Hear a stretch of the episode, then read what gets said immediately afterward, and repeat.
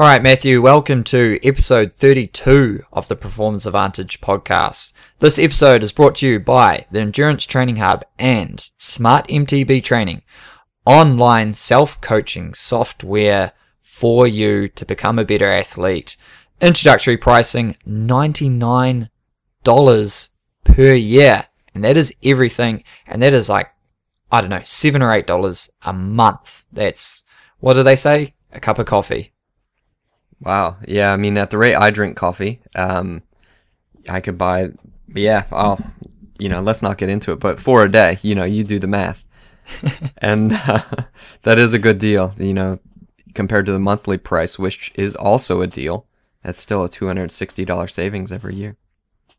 Yeah. So, Matt, over the weekend, one of the biggest achievements in the running, if not sporting world, happened with the INEOS one fifty-nine.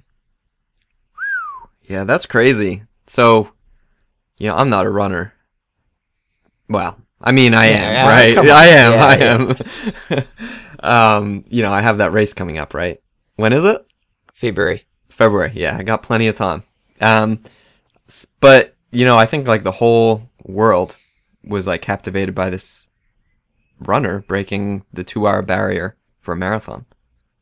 Yeah, and so for those who may have missed it, um, Eliud Kipchoge of uh, Kenya ran one hour, fifty-nine minutes and forty seconds. First of all, can we just, like, think, just think about the speed he ran. Like, yeah, for two hours? How do you... Yeah. Like... It's amazing. It is phenomenal. It's almost like people aren't as appreciative of this, what happened, because it's so unbelievable. Like, it's so untouchable for so many people. It's not like someone broke the, the downhill speed record on a road bike, where everyone can go fast on a road bike, so they understand, like, this guy just sort of got an aero tuck and got a longer hill involved. They're like, no one can, like, percentages wise, you can say no one can run that fast for a kilometre. Like, so they put up a stat, there's about thirty-one million park runs. This is a five kilometre run, run around the world. There's like thirty or less, or twenty-four of them had been run at the pace that Eliud did for his entire marathon. Wow. forty-two point two kays, or is it twenty-six miles? Um, twenty-six point two miles? I don't know, actually. Which is an unofficial world record, and it is unofficial because they implemented a whole bunch of strategies that means that the record can't be ratified. Uh, in order for a record to be ratified, it needs to be in a, an actual I A A F, which is the International Athletics Federation, a sanctioned race. Um, so if you think about, you know, your New York, your Boston, Auckland Marathon, Sydney, wherever you are in the world, London, Berlin, those kind of marathons, they're going to be um, a ratified world record. Uh, but regardless, it's it's still, everyone knows he did it. Yeah, yeah, yeah. I looked at the, the they had a YouTube live stream, and it had like five million views. It yeah. was just, when was this? On the weekend, just a couple of days ago. It was on Saturday, Saturday. In New Zealand, it was Saturday evening. Over there, it was Saturday morning in Vienna, Austria. Yeah, so the big question in my mind is, do you think that YouTube video will ever see more views than Gangnam Style? Well, uh, that's like one is, of the most viewed videos ever. It's important. It's an important question. Yeah, yeah, yeah. But that's like a couple billion. So, but and it's not as long, you know. You got to commit to yeah, um, two hours. Yeah, so. yeah, yeah. But it's cool. So, um, people should check that out. We're gonna do, uh, we'll do a bit of talking about um the science behind some of that. Yeah, yeah. And that's what um, I wanted to to touch on as to yeah. why they implemented different strategies. Yeah, and how essentially it was achieved. Yeah, yeah, cool. But um, I would encourage everyone to check out the YouTube video as well, because, you know, they bring on people like us, you know, sports scientists that were heavily involved in the, well, they are heavily involved in the process of this, and I think that'd be something really cool for us to do as sports scientists. But um, yeah, get an insight into what sports scientists are thinking about uh, if you watch that video. Yep. Um. So, Matt, when we talk about running, I had a good run over the weekend. I know. We, we yep. I was uh, wondering when we were going to talk about this. Um, so I saw these photos come up on Facebook, and it was this guy running, and he crossed the finish line, and he looked so happy, just incredibly happy. And then after he crossed the line, he looked incredibly um, relieved, right? He's like, happy, yes, I did it. And then the next photo was him on the ground, um, in pain. And that was you! That was me. That was you. Yeah. Yeah, I won the Taupo fifty K. Yeah, that's pretty cool. So I know that was a, like, we've been talking about this actually for a while, how you had the one hundred K, and I think the fifty K is always the end of your season. But yeah, yeah, the one hundred K so normally in the this, mix now. This was normally the one hundred K that I did at this event. Um, And I want to talk about it, not just uh, voyeurism or whatever, but um, to tie like, it in with the with the the, the one fifty-nine, and not because of the, it's anywhere near comparable, but some of the um, like limiting factors in in performance um, are the same across any runner, from our listener to Eliud Kipchoge. So uh, one of the biggest things that we spoke about was like my questioning fitness, my fitness after running one hundred Ks, um, my best ever performance over one hundred Ks, and then obviously needing to chill out to make sure I could recover and then run um, a, a really good competitive fifty kilometer trail race.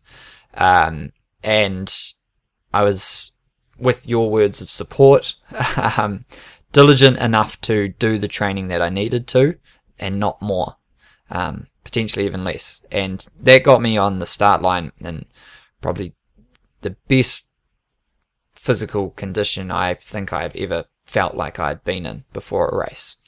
And um, it made the race go amazingly, uh, just amazingly. Like, you know, when you, you start the race, and for some reason you have that feeling like, oh, I think this could be a good day. And you start and you know, like, I'm on today. Um, and that's not to say it wasn't without its challenges. Um, I was running with uh, this guy, Cam Holden, and uh, he pushed, we pushed hard all the way. You know, it was a trail race with like reasonable amount of elevation, maybe a bit over a thousand meters for the whole thing. We were maybe four hundred meters elevation into it. And I still did a one thirty half marathon. Um, through the you know first twenty-one Ks of a fifty K race, so I knew it was going to be a tough one.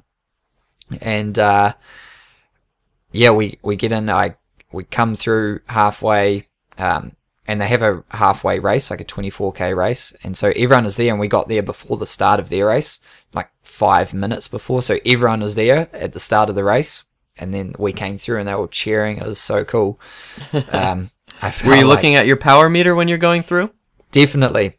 So I was looking at my power meter the whole time. I had my power zone set up. It's really, it's it's so hard um, to calculate what power you can hold for different durations, um, because what we have in terms of um, a, a data record and recommendations and percentages of thresholds is all based on the road, marathon and down. That's what we can work off. Um, when we start getting into the trail race, like a fifty K, if you just apply that to the road, you'd only drop maybe five percent of your threshold of the overall like output, and to be able to cover those extra eight kilometers. Now for me, to cover those extra eight kilometers at my marathon pace would maybe put me around three hours. Um, but I was doing that fifty kilometers on trail, so it was just under four hours. And so that makes it like really difficult to try and figure out what is your zone.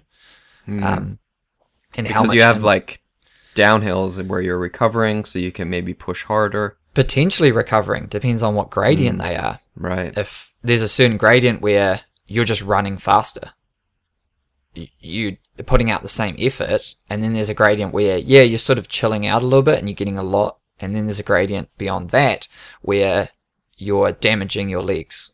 Um, so at the time it may feel like recovery, but there is a point, and if that was the start, like the very start of the race, say it's like a ten kilometer downhill of a fifty kilometer race, how does that impact kilometer forty-five onwards? Yeah. Like, these are the things we don't know. Like, you can look at your power output and say, based off of percentages, which is what I did, I was like, I should be around four hundred to four hundred thirty watts, um, because I I tried to sort of extrapolate what I could do out from different, uh, like my one hundred K and my marathon and, and, and training, what I had done. Um, but then, yeah, you, you also... like mountain biking compared to road cycling, you have these huge spikes because you have switchbacks, you have short climbs, down, little downs, undulations, um, technical bits. And so how does that affect from there into the the final twenty Ks or so? Yeah. And I was well in my zone. I was feeling comfortable. Climb up out of, um, it was in Taupo, Kinloch area. There's a five K climb. Felt good, definitely pushing, got into the front. I was like, okay, cool. Now it's about maintaining the lead. I need to stay in control. And then I really started to fall to bits. Um, and I really struggled to maintain my power. Um, fast forward through the last fifteen Ks of questioning whether I was going to finish, how I was going to do it, slowing down, acceptance, some stuff I've worked on with Jay Barrett, um, the mental skills coach. Uh, the guy who was really on last got week. me, got me, th- yep. got me through to to the finish in the front by one minute. You know, and nice. Over fifty kilometers, that is... Um, but I had absolutely emptied the tank. Um, but uh, it was also a hot day. I was trying to juggle my hydration because I drank less, because there's a lot of climbing. Normally, um, in a longer event, maybe five hours plus, I'll just use my two-litre Camelback, because I drink so much, I sweat so much, but because I was traveling at a fast enough speed that it, the breaks between aid stations was around half an hour, I was going for a lot less fluid, so I wasn't having to carry as much weight, which did make a big difference. Because that would slow all, you down. It does slow you down a lot, because um, that's, I had a three hundred mil handheld compared to a two litre, although I don't have to stop as much. You only stop for ten seconds, fill it up. That's one point seven kilograms. Now, that's that makes a big difference going up. Yeah, uphill. Especially over fifty Ks. Yeah. yeah. So, um, and until and I had a backup soft flask, which I could, which got me up another three hundred fifty mils. So, getting up um to seven hundred mils. But uh, that, you know, I start to get hotter, and once you start to get and accumulate heat, you slow down, and this is an important factor in the one fifty-nine, um, and it's how you you manage that heat accumulation. Yeah, because um, heat's going to happen no matter what. Um, yeah, you and you're especially exercising. When you are running uphill later in a race, as the temperature gets up. We started at ten a.m., so you know um, by and so there's probably around three hours. Into it, so one a one p m, so it's sort of the hottest part of the day, and I'm running up the last final like real climb of the trail. I'm not. I'm moving uh, slow. You know, it's too slow to get convective cooling. Yeah, um, yeah. So, so I start to, but just... I'm also working really hard. So now there's nothing to really cool me down because I'm not moving fast enough. And there's a lot to accumulate heat, and I'm also not potentially have enough fluid to drink, and it, you start to to get too hot. Yeah, I'm just happy, you know, because that you held on to your fitness, because there was a while there where you were doubting how much fitness you were going to have, and yeah. I'm sure if you open your Training Peaks and you look at your performance management chart where it shows your fitness, like, that's probably way down, isn't it? Um, you know, it's yeah, telling you how was, fit you are. Yeah, yeah. It's, it says I'm less fit, for sure. Yeah. But if you funny. look at it objectively, it's like, oh, actually, it hasn't gone down that yeah, much. Yeah, but This is the so if we're looking at measurements, this is the only thing we have to go off of, and so this is important. This has been coming up in the last few weeks with athletes that I'm working with, because around the world it seems like most people are within some sort of a break from training.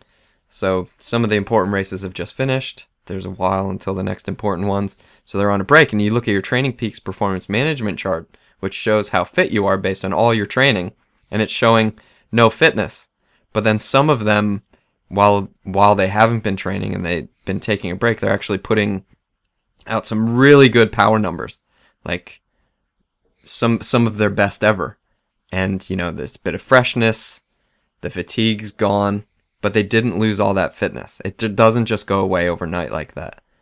Um, yeah, and uh, Strava has the same one. I talked about that. There's a video on it for your phone. But they have they have a reasonably good fitness tracker, fatigue tracker on the desktop version. And the freshness far outweighs the fitness. The gain in freshness, like it really, it, it does shock me more and more the less I do going into events, the better I do. Yes. Um, and so that has me rethinking how close I was doing a lot of my key sessions to some of the big events. Um, because as we've we've spoken before, you you want to. It's it's really, and it's going to be different for different people, right? But for for me, you know, two weeks out for a marathon, three weeks out for a hundred or an ultra was when I'd bank that, that last big session, you know, because you, you need to keep training. You need to keep pushing your, your limits and maintaining a certain load so that, and conditioning more so, so that when you get to the race, you are ready for a marathon to run forty-two point two Ks at but as very you say, high intensity. As you say, you need to be fresh as well. So if you're still carrying that fatigue for another two weeks into your important event, then maybe you're not going into it as fresh as you could be. Exactly. Um, but you also, yeah, you don't want to be too fresh really early on. Right. It's a fine line. And that's the art of what we do. And that's where the science kind of falls short and the experience of the coach kind of comes in. Yeah. So then if we, so that was my, yeah, I I finished completely spent, and it was, abs, it was one of my best ever performance, like as content as you can be, where you can, you have the ability, you've trained physically to push yourself mentally, and you're able to, to just achieve like pushing your limits. You know, that's, yeah, do you- like I did win, but I honestly, it wouldn't even have mattered. Like that was what I, Yeah, that was going to be my question. Would you be happy if you didn't win? You know, and that's and actually, I, d- I wouldn't be as happy. Yeah. No way. Like, um, especially because the guy, I who came up, um, who ran through, um, the guy I was running with, I dropped him, and then this other guy was chasing me down, and I knew he would be because last year, Richard was the guy who overtook me in the one hundred K with fifteen Ks to go. Ooh. Um, and I was in second and he came, overtook me, so I moved into third. And that was, oh, so, that really hurt. It really hurt.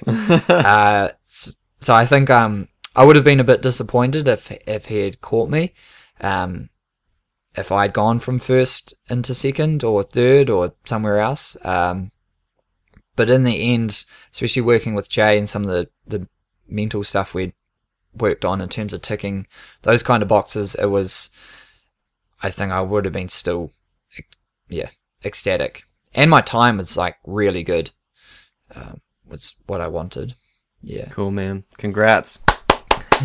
Thank you. Thank you. uh, now, if we get into it, the, the yep. one fifty-nine. Yeah. So what they, we... They tried to do this a few years ago, didn't they? The yeah, Nike, so Nike Sub two Challenge. Two. And there's yeah. even there's even part of it around what they've called it. So sub two um, psychologically creates a barrier. So Ooh. This is something that um, sports psychologists have talked about in the past. If you're trying to break a barrier, you need to set the goal just below it. If you go, I want to run a sub twenty minute five K, sub twenty-five, like you want to go, I want to run a nineteen fifty-eight. I want to run a nineteen fifty. So that then sets your your anchor point below, like it starts to put nineteen in there. When you start to say sub something, you you you put this big barrier up, and you're like, I need to be able to get under this barrier somehow. Mm. Um, okay. So even so, they changed that from going sub two to one fifty-nine. So now there's no two involved. It's just like, I'm running one fifty-nine. It's just, how do I do it now? Mm. As opposed to, there's a barrier. What's, how do I break this barrier of sub two, the Nike sub two? Um, so yeah, Nike sub two, they did it, and it was what needed to be done to figure out how to get to this point. You know, it's like uh, any of us do some kind of race before we figure out how to do it properly. It's just a learning curve. And the the big takeaways from, from Nike sub two, where Eliud, the same guy, um, went, uh, I think it was two twenty-four. They had pace, they had a pace car, they had these new Nike um, Vaporflies, the new shoes. Uh, they had the pacing, the dudes pacing around, um, and they had a closed off track with no real corners, and they tried to get the humidity and temperature at an appropriate rate. And all of this contributed to lowering the barrier at the time by well over a minute, um, but still they didn't break the, the two-hour barrier like they just did. Um, yeah. So it's funny, in nineteen eighty-five was one of the early research studies um, where scientists were speculating whether it would be possible to break a two-hour marathon, and at this time, they were, you know, utilizing the critical velocity concept. So this person needs to be able to run at this velocity. This needs to be their threshold for them to be able to do this two-hour marathon. So in science, and obviously, you know, in just in running in general, people have been thinking about this for a long time. And they really went out of their way to find the best course. So they took the uh, organizers from the London Marathon, and they brought them in to find the best place to do it. I, I believe it was the L- London Marathon. But the course that they found, there's only two point four meters of elevation gain in yeah. in the lap. Like, that is about as flat as a pancake. Yeah, when you're trying to run a marathon, you know, like, you go, it's not just like you're doing a mile. Like, yeah, you've got to find a, a huge amount, and they did. So they did laps, but they couldn't just do it around a track, right? Because there's too much turning. So actually, yeah. what they made sure to do in this track um, is they made sure that ninety percent of it was straight. There were only two big turns. There were two roundabouts. One was eight hundred meters. So the rest of the time they were going straight because, um, you know, some of the scientists from Stride and um, some other universities, they calculated the savings Uh, in time that they could have, and it was like something like forty-one seconds or something like that by minimizing the turns, by having as few turns as possible. Yeah, you're losing like a at least a second per turn. Yeah, so obviously if you're going for to break this sub two, you need every second you can get, and we need to bear in mind that he just made it under the two hours, right? He was one fifty-nine forty something. So yeah, forty, yeah. If, you know, maybe if there were a few more turns and they did everything else right, he would have been, he wouldn't have made the goal, right? That's quite possible. Yeah. Um, so I guess what I think is really important, and not to take, and definitely not to take anything away from Eliud Kipchoge, is he is a once in a generational athlete. Like, his world record is already two oh one something that he did on an actual Berlin Marathon course. So we already have an athlete who is capable of running faster than anyone else over the marathon course in the entire world, and he hasn't lost a marathon since two thousand fourteen. And now you have an athlete capable of running very, very close to two hours.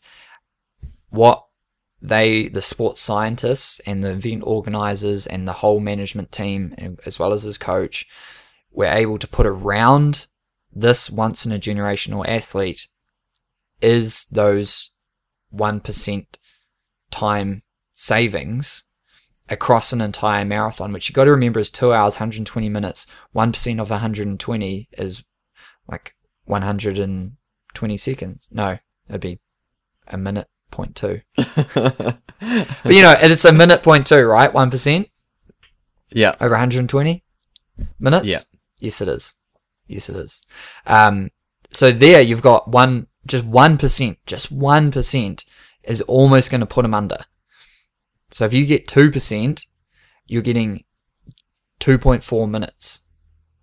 If you can find two, if you can put two percent of time savings around this once in a generational athlete who's already really close, runs a one, a two oh one something already, you you then get there.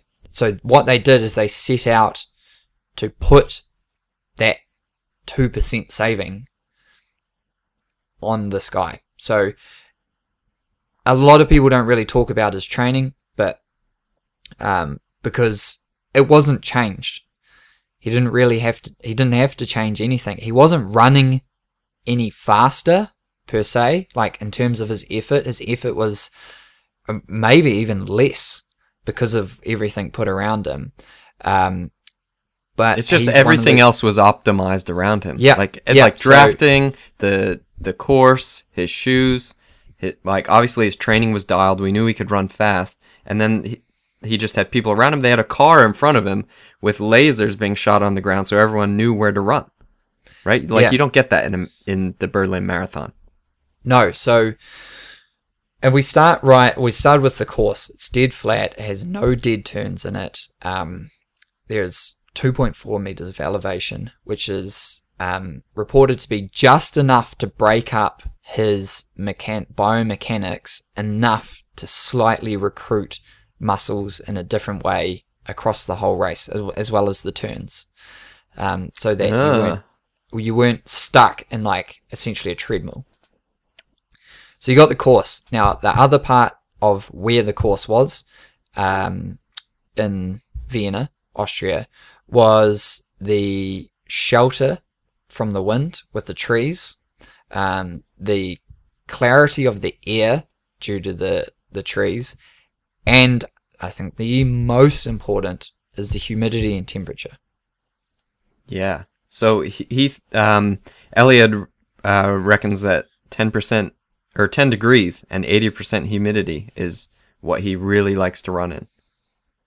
Yeah. And temperature is, like I mentioned in mine, um, where I, I really started to struggle, and I do struggle in the heat. When you begin to accumulate heat, when you're going at whatever pace, especially in this sense, you get you begin to get hot. And once no, that makes to, sense.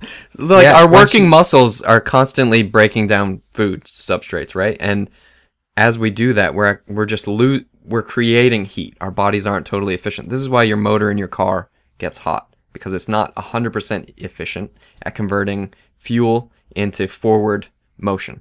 And our bodies yep. are exactly the same way. So what happens is we create heat. We get hot as we're running, as you do. So you, why would you want to do this on a hot day? It, as and as you start to sweat more, right? That's what your body's doing. It's cooling. It's sweating, so that way the sweat can evaporate and take some heat with it. Keep your body at the uh, the proper temperature. So what do you have to do then as you're sweating? Take in more fluids, because we know as we're exercising and we start to get dehydrated, our performance starts to go down. So that's why you were drinking a lot during your long run, but you also didn't want to drink too much, because then you'd have to work harder and carry more water.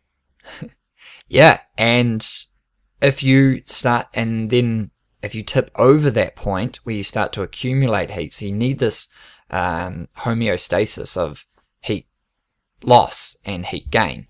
So it's like there's no, because once you accumulate heat, it's it's it's accumulating. You're getting hotter, and once you start to get too hot, you have to slow down in order, or like just the whatever theory of um, conscious, subconscious, unconscious uh, regulation of physiology you buy into is you'll slow down, because otherwise you're you'll cook yourself. Um, yeah, I mean you don't need to buy into that, you know, because that's just that is how it is. You know, that is physiology. Um, yeah. But then if it's too cold, you then are losing too much heat, and you're going to have to re- try and heat yourself up, and your muscles will get too cold. There won't be adequate blood flow uh, to the working muscles, and you then have to fight to maintain the pace. So if you can at ten percent, um, sorry, ten degrees and eighty percent humidity, you have this perfect balance point in which your sweat um, is evaporating and you are sweating. If it's too cold, you won't sweat and you won't ha- be able to absorb any fluid, even though you still need it for nutritional purposes. Um, so if you can get this temperature perfect and the humidity good, then you don't have too much air density to run through, and you're able to maintain uh, a good temperature that's not going to impact you by accumulating heat, losing heat, or over um, losing too much fluid. Yeah, there so was a lot of work going on uh, for thermoregulation when we were doing our PhDs, because we like we had a thermoregulation, like we had a heat chamber where you go in and you exercise super hot, super cold, super humid, super not humid, whatever.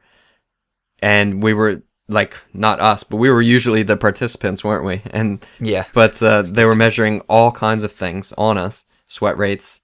And there's an optimal temperature for your muscles to operate, where the oxygen is being offloaded from the hemoglobin, and you're able to use that oxygen readily. So too cold, you're not able to do that. This is kind of why we do warm-ups. But too hot, you're losing all the fluid, and you're also not taking all that oxygen that you could be, because your blood's being directed to just below your skin, so you can lose heat from your blood because your blood's starting to get too hot. So thermoregulation is really important. And um, that's why they chose this day with these conditions in this place and on this track. Yeah, and it's, I th- think it was just above s- sea level, essentially zero meters above sea level. So the oxygen, the air is as oxygen rich as somewhere is going to be. And with with the park and the trees around, not only providing shelter, but also providing the most oxygen rich environment that you could run. Right, so you're not getting any contaminants. You're like you're not running in the middle of Beijing. Um, it's it's like perfect. They found the perfect spot. So now you've got some some kind of percentage gains. You've got a performance gain purely from the course and the location of the course. Then the two other major things that they put it um, around them and to optimize it was the pace car and group. And the shoes. Oh, well. Um, okay. So the shoes is a can of worms, and I want to get into that. You it's do want to get box. into it. I, I do. Like after okay. we talk about the pace car and group. Okay. Okay. So save the shoes for last, then. Okay. So when I saw the pace car, what I saw is you know the lasers shining on the ground. They were green this time. They were red last time. and uh, you know this. So it's basically like shining down this.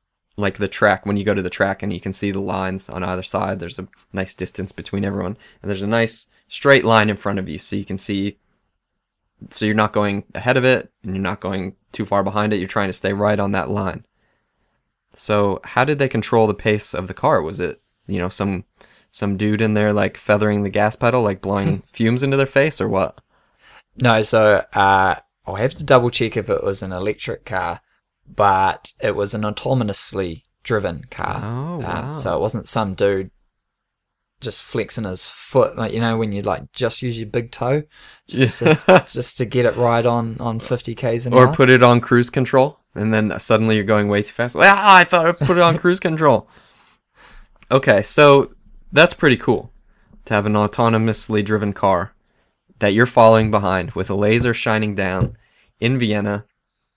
Millions of people around you cheering. Um, that's pretty cool. Yeah, so part of what the car did, one, they had to figure out how it could maintain or accelerate pace like a human would be running. Because if you've ever, you know, um, been behind a car on your bike, it's pretty often. Sometimes you'll get, if you've done cycle racing or something, you get paced up. As soon as they put the gas on, they go from... They jump like in five kilometer segments. You don't do that when you're on a bike, let alone when you're running at your maximal pace.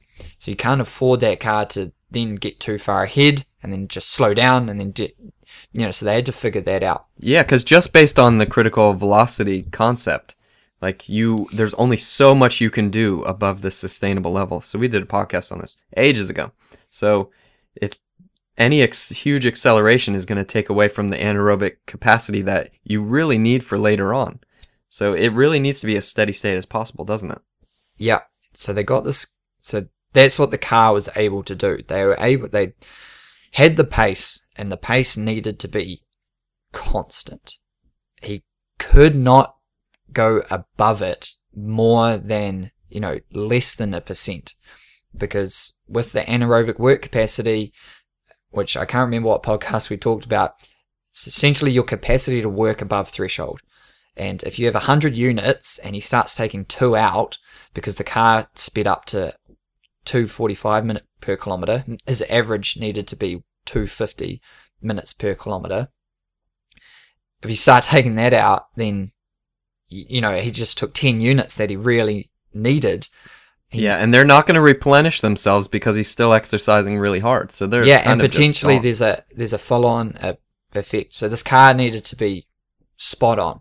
Then it had a huge um, pace clock on it, so you could see what he was, the pace is. So that essentially was a win block, and they did the um, fluid dynamics of, or aerodynamics, I guess, of how the wind would flow around that. And by itself, it doesn't contribute much because it's so far ahead, you know, maybe fifteen, twenty meters ahead of the, the pack. But then they situated, um, I'd have to have a look, about eight guys in front of him and some guys behind him. Ooh. So that allowed that the turbulated air that comes back around the car was then broken up again by the paces in front of them, and they all had they all ran on their particular laser spot. The lasers were being shot out from the back of the car, so that they knew exactly where to run, they knew exactly how fast to run, and Eliud sat behind them, and then to avoid any turbulated air, they may draw him back, um, create like a suction. They had guys running behind him. Wow. Yeah.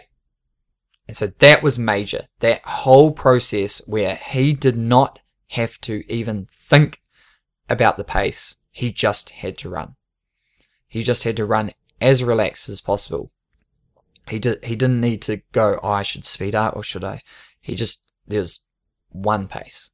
There was one thing he had to control, which as a mental load, as a big factor, you know, there's a, there's a some kind of percent there, one point, I mean point one or something. You know, if we're getting, if we're trying to get this this world class athlete up beyond this level, so there's that, and that is just yeah, that alongside the conditions was huge. So Absolutely these guys huge. That were running with him, um, did they all run the same time that he did?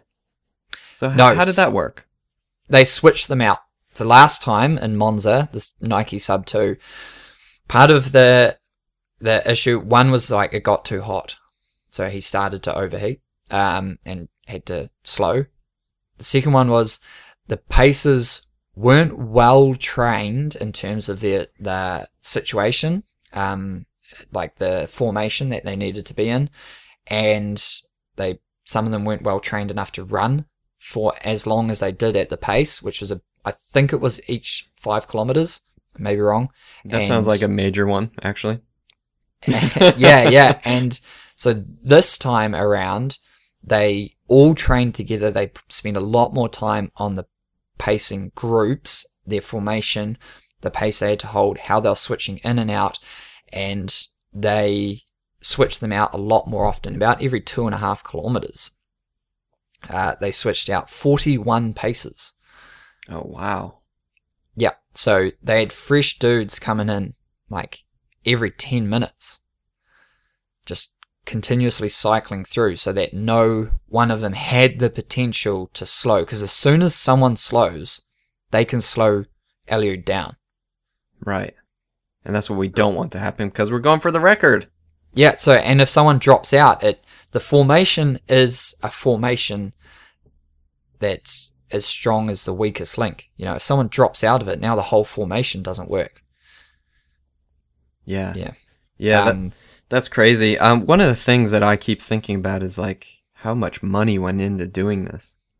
Because, like, this isn't something that you and I could go do, or, like, that we could have done when we were at the uni. I mean, you know, where we're using, like, an, an old freezer as, like, a heat chamber, right? Where things are, like, repurposed and things like that. Like, this is money spent for one specific purpose with nothing held back. Yeah, and like, it's not, you can't even reproduce, you, you know, there's nothing to reuse. It's not like everyone then had the marathon on the course. Like, they closed this course on this day and all the barriers set up. For everything. Eight guys at one time. for, yeah. for like this one dude. Yeah. So, but like, you know, INEOS is a thirty-four billion dollars company. That's a big company. Like, they got money to burn. So for them, like, I've probably heard the name, but like, I was like, oh, what the heck is, is INEOS? So I went on, searched them on Wikipedia, and they're like one of the, the biggest chemical companies. So, you know, ethics about them supporting some sort of something like this, well, we can talk about that another day, but um, they would have spent a lot of money on this. And, you know, in nineteen fifty-four, when Roger Bannister broke the four-minute mile, I'm pretty sure he was on his own. Yeah. He was, you know? And I don't, I quite, I kind of don't like that comparison that they're throwing out there, like as significant as the four minute mile. Like, I don't think so. Like, I don't know, but what do you think? Like in fifty-four, you know, fifty-five years from now, are we going to be saying, "Oh, well, come on, a two-hour marathon, big deal"? Um, probably that's. That's possible. Not not it? a big deal, but like the science, the sports science, and even the professionalism of sport, which I think is important, and the globalization of sport wasn't there when Roger Bannister ran a sub four minute mile. But he did you know? something that no one had done. Yeah. At the time. Yeah. Just individually as a physical human, like it. It's not like they went around the world, combined like literally like millions and millions of dollars to put this thing together. Like it was like one dude by himself decided to defy, uh, I guess, like common perception of human limitations. Uh, yeah, I mean, so maybe now it was human limits at that time. Now let's get into the shoe. Okay, so because shoes played a big part in Roger Bannister, so we can't overlook that, actually. So he wouldn't have been able to do that with, um, you know, tennis shoes. Feet. Right. Um, and and this will be, I think, into the future, what defies that s- continuation of the sub two performances into the future. Okay, so right. We're talking shoes. So what I know about shoes is I have these sweet Salming shoes that um, are, you know, made for natural running. Yeah, I got them from you because th- these are what you use, right? Yeah, so, yeah, so I'm sponsored uh, by, yeah. Yeah, so, um, so that's what I know about shoes. My other shoes are like, I don't know, these really soft Converse ones that are nice to walk in, but uh, running in them, I'm not sure how good that would go. Right. So shoe technology, tell me about it. Well, Nike is also, uh, I just have a look at their, their annual revenue for two thousand eighteen was thirty-six point four billion dollars. Okay, okay. So as equally a larger company. So this is, in terms of marketing, as important to, to Nike as it is to INEOS. Now, what they did last time was they introduced the Vaporfly four percent because they said it would make you four percent fast. No. They didn't say it would make you four percent faster. There's a four percent energy savings or conservation within um, the running and within your running economy. Now, you got to remember when we talk running economy, we're talking about oxygen cost at a certain speed. Um, so if you're uneconomical, maybe you, if you, incredibly uneconomical would be skipping. Right, you're trying to get height rather than f- forwards momentum.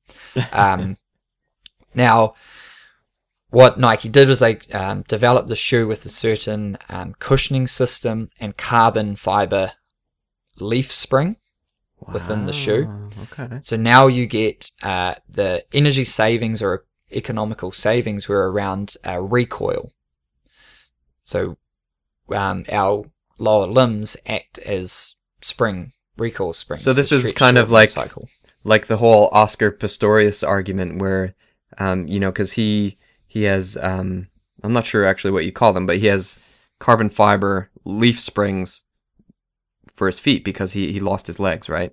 So, yep. And they actually store and return energy better than our muscles and tendons. So yes. There's an argument that he's actually at a benefit to run faster because he has these kind of bionic um, legs. Yeah, and initially people were like, that is a ridiculous argument that because he has no legs, he's advantaged compared to, you know, a fully limbed human. Um, and then when they tested them, they're like, oh, actually, these like carbon fiber specifically designed recoil leaf spring lower limbs are far more efficient at providing forwards momentum. It's what they're designed to do. Like yeah, you couldn't even walk around do. in them properly.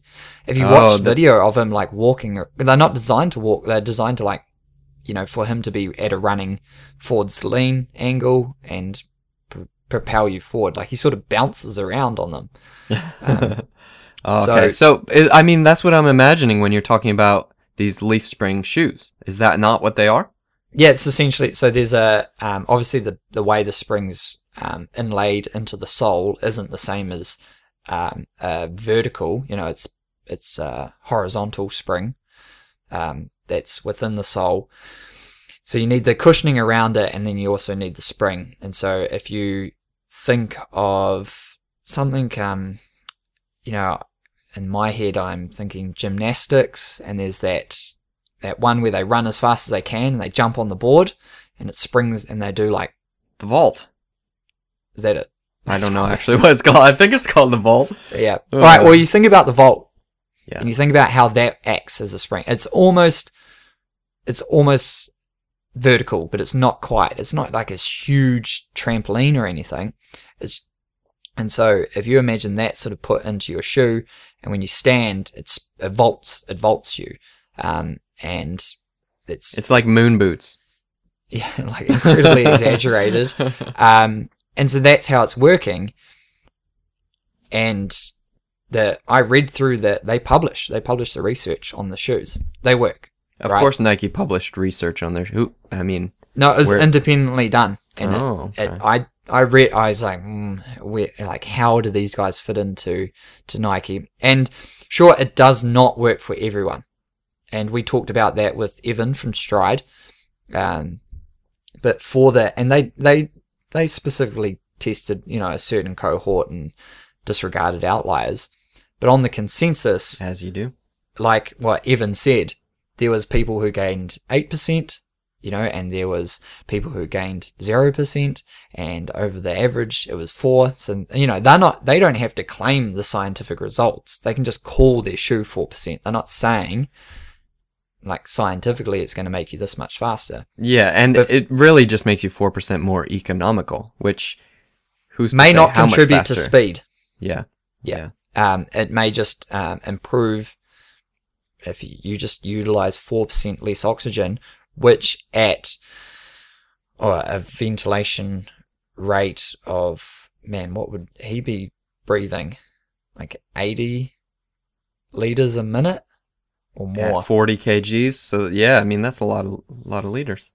Yeah, but then like yeah, as a four percent cost saving on that, like absolute absorption of oxygen may not contribute to anything, but but it does but, when you're looking for one percent. Yeah, exactly. When you're looking, and because these shoes were developed around him, mm-hmm. so regardless of what they think about, you know, an eighty, ninety kilogram Caucasian male banging out a local park run, it's not for them. It is for um you know, it's sub fifty kilogram East African elite runner, the best, um, the very the, best. So they've developed the shoe around him, so now the shoe definitely contributes to to the the increase in speed. So the argument now is This is a paint, patented proprietary technology by Nike. Kind of like the brake power meter. Well, yeah. It's more, if we look back and think about, do you remember Speedo swimsuits? You know, do when they, I? They, when they, when they, not those, the, the, when they came out of the Olympics and the world records just started getting absolutely demolished. They were wearing like full on speed, like almost like a wetsuit. Right. And only Speedo sponsored athletes wore these suits. So in the two thousand or two thousand four, two thousand eight, definitely Olympics, two thousand eight for sure, Speedo athletes were winning all the medals because they like literally had this ridiculous, um, I want to call it mechanical advantage of wow. these suits. So I did now, not know that. That's not how. You, that's not the Speedo I know. If you're um now, if you're running in in New New Balance or Puma or Adidas, are you now at a disadvantage to that, someone that else is doing marketing this? That is marketing at, at its very best. That is amazing, and that's exactly what sports marketing does, and that's why companies with big budgets get the best athletes. Suddenly you're like, well, why would I use anything else, because their stuff's way better. But but what what's the, what happens when it is potentially better? Like actually, like act, actually, they have a faster product on the market. Now we go to the Olympics, and you're like, well, if if this is the case that it is, if you're wearing it, you are going to gain a percentage gain in your performance. There's no question about it. That's exactly what's happening in that's any any sport, and this would have to be every sport. Any sport that in, involves technology, this is what's happening as. as the as what as our equipment is innovated, right? So it the same thing argument in downhill mountain biking, where everyone is saying that the Commencal is the fastest bike available at the moment. So why is not everyone using a Commencal, and why is not everyone who uses a Commencal winning, actually? So but what what happens is, you know, if we look back and we use downhill mountain biking as the example, ten years ago people were using six inch travel bikes with super steep head angles, which look like a cross-country bike of today. So obviously they weren't going that fast. So the technology has allowed the sport to advance, and now riders are able to go fast, and they wouldn't be able to push the boundaries like they are now with the same equipment they had then. So why why is that a problem in running? Because running's so pure? No, I'm happy. I'm happy for the sport to advance in terms of shoe technology. I know um, you are, but what's the argument? Like, what are people complaining about? No, the about? argument is like, what if if people can run a minute faster purely because of the sponsorship they have, an endorsement deal they have with their shoe company, or if someone doesn't have, you know, for whatever reason, they don't have access to the same equipment. I don't know. It. It, it forces innovation. It's forced innovation, and I, I love it. So all the other companies, you know, Reebok, um, Reebok. Salming, yeah, they're they're making a comeback. You know, they they have to innovate if they want to have a good product, and I yeah. think that that is perfect. That is absolutely perfect. So maybe what happens is they copy the same design, or they license the same design, and they sell it for less. So then what happens, what does Nike have to do? Then they have to either drop the price of theirs and make it more affordable for the consumer, or they have to make an even better product. Yeah. And this is why we have supercomputers in our pockets, in our phones, right? This it's forced innovation. People are constantly innovating, and that's why innovation is exponential. As we're going through time, there's more people, we have more innovations, we need to innovate more. So I think that's great. Yeah. All right. Well, that's kind of the, the summary I wanted to, to present. Um, there's so much more to go into, but I think one of the ones I want to talk about in um, future episodes, maybe next week, is heat, um, and going more into the actual science behind, yeah. behind that. Oh, we should bring our friend JoJo on. We will. We will. Um, otherwise, yeah, that's that's it. That's sort of the summary of how they were able to piece together the the yeah. zero point one percenters to make up um, the new world's standard of marathon running. Yeah, and there's way more in it. So we'll link the YouTube video, and uh, you can have a, a watch of the actually the this world record, this record being made, and um, you know, do some more research. Let us know if you find anything cool, if you want us to touch on anything else in the next podcast. All right, Matthew, you have a great week, and we'll catch everyone next week. See ya.